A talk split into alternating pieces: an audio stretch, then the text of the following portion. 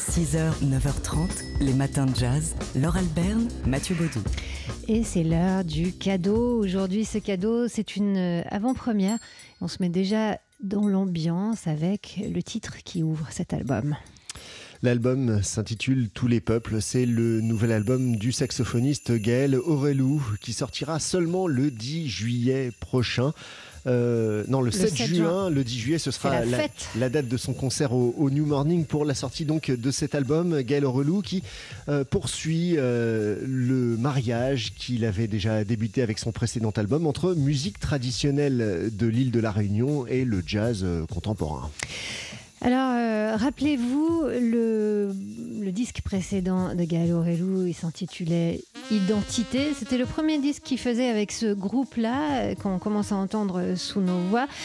On l'avait élu à TSF Jazz disque de l'année. Alors évidemment, on attendait avec impatience son nouvel opus, que voici tout de suite sur TSF Jazz.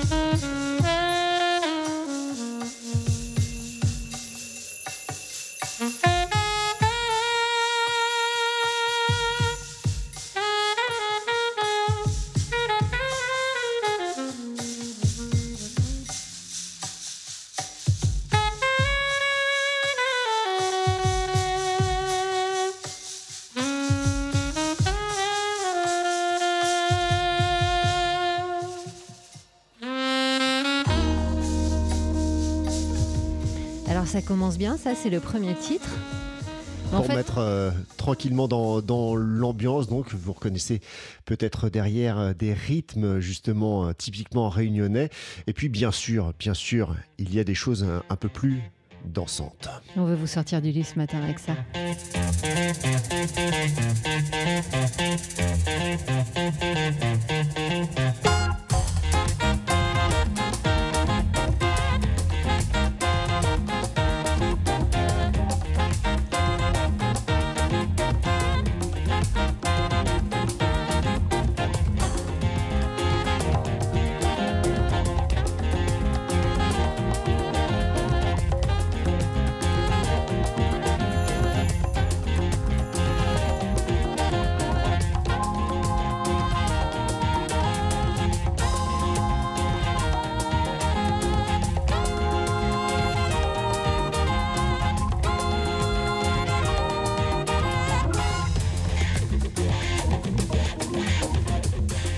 Voilà, on voulait vous montrer que cette musique peut aussi être musclée et dansante.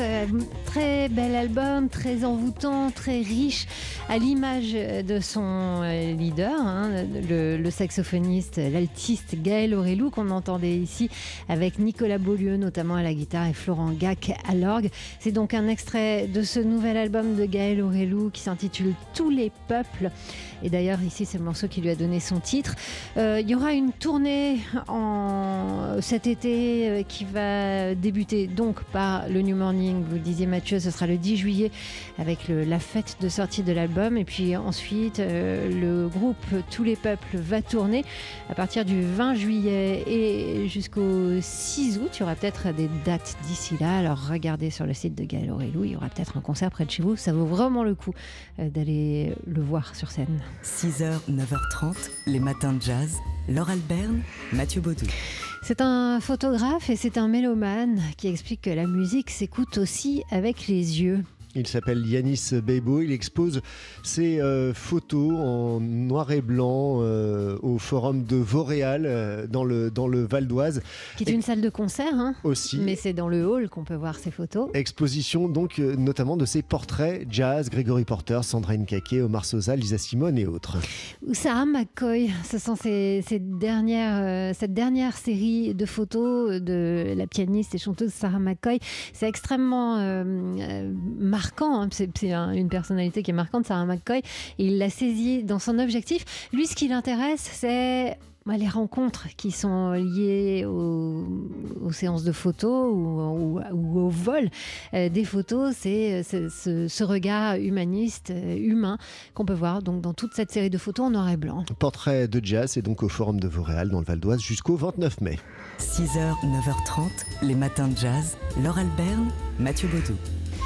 C'est un film que vous pouvez voir sur la chaîne Netflix, s'intitule Cap sur le Congrès et il redonne foi en l'engagement politique. Un documentaire qui suit la campagne de 4 outsiders pour la primaire démocrate de juin 2018. C'était donc en amont des élections de mi-mandat, un scrutin qui a permis ensuite au Parti démocrate de remporter la majorité des sièges à la Chambre des représentants et surtout de renouveler de façon assez spectaculaire le paysage politique américain.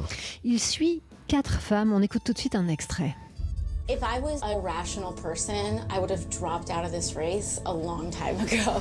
Crowley hasn't had a primary challenger in 14 years. He's taken $3 million per cycle. He's going to tell me I'm small, that I'm young, that I'm inexperienced.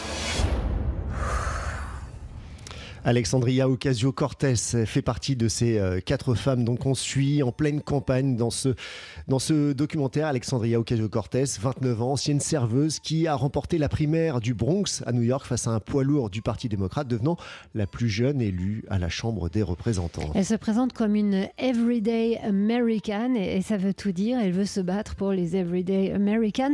Elle n'est pas seule, hein. Il y a aussi Cori Bush, cette infirmière noire candidate dans le Missouri, un état déchirée par les violences raciales. Il y a Amy Viela qui se battait dans le Nevada pour un meilleur accès aux soins médicaux et puis Paula Jean Swearengin, fille de mineure candidate en Virginie occidentale. Alors, documentaire qui permet de plonger donc dans les coulisses de cette campagne pour les primaires avec le porte-à-porte, les microdons et de plus en plus le poids des réseaux sociaux. Ça s'intitule donc Cap sur le Congrès, c'est à voir sur Netflix. 6h, 9h30, les matins de jazz. Laure Alberne, Mathieu Baudou. Vous avez forcément été marqué par sa beauté et sa présence dans la série Twin Peaks de David Lynch. Elle était la tenancière du bar et resservait une tasse de café et une part de gâteau à la cerise, si mes souvenirs sont bons. Elle s'appelait Peggy Lipton. C'est une actrice qui vient de nous quitter. On l'a appris ce week-end. Ouais, qui est décédée à 72 ans. Peggy Lipton qui interprétait donc le rôle de Norma Jennings dans Twin Peaks. C'était elle, la tenancière du Double R Diner, un restaurant routier où tout Twin Peaks, dont l'agent du FBI Dale Cooper, venait boire un bon café et d'excellentes tartes à la cerise. Elle avait avant cela joué à la fin des années 60 dans la nouvelle équipe de Mod Squad, autre série, l'une des premières séries abordées de front la question des contre-cultures. Et aussi l'une des premières séries au casting multiracial à une époque où ça se faisait pas tellement, hein, dans les années 60, et c'est quelques années plus tard. Alors c'est une série qui lui avait valu un Golden Globe de la meilleure actrice au début des années 70 et plusieurs nominations aux Emmy Awards, et quelques années plus tard donc elle avait épousé Quincy Jones en 1974, à une époque là aussi où les mariages interraciaux étaient encore mal vus. Ils auront 2 filles, Rachida et Kidada, avant de divorcer en 1989. Peggy Lipton donc, qui nous a quittés, pour rendre hommage à son personnage de Norma Jennings. Tiens, on va se resservir un bon café avec de la tarte à la cerise. Les matins de jazz.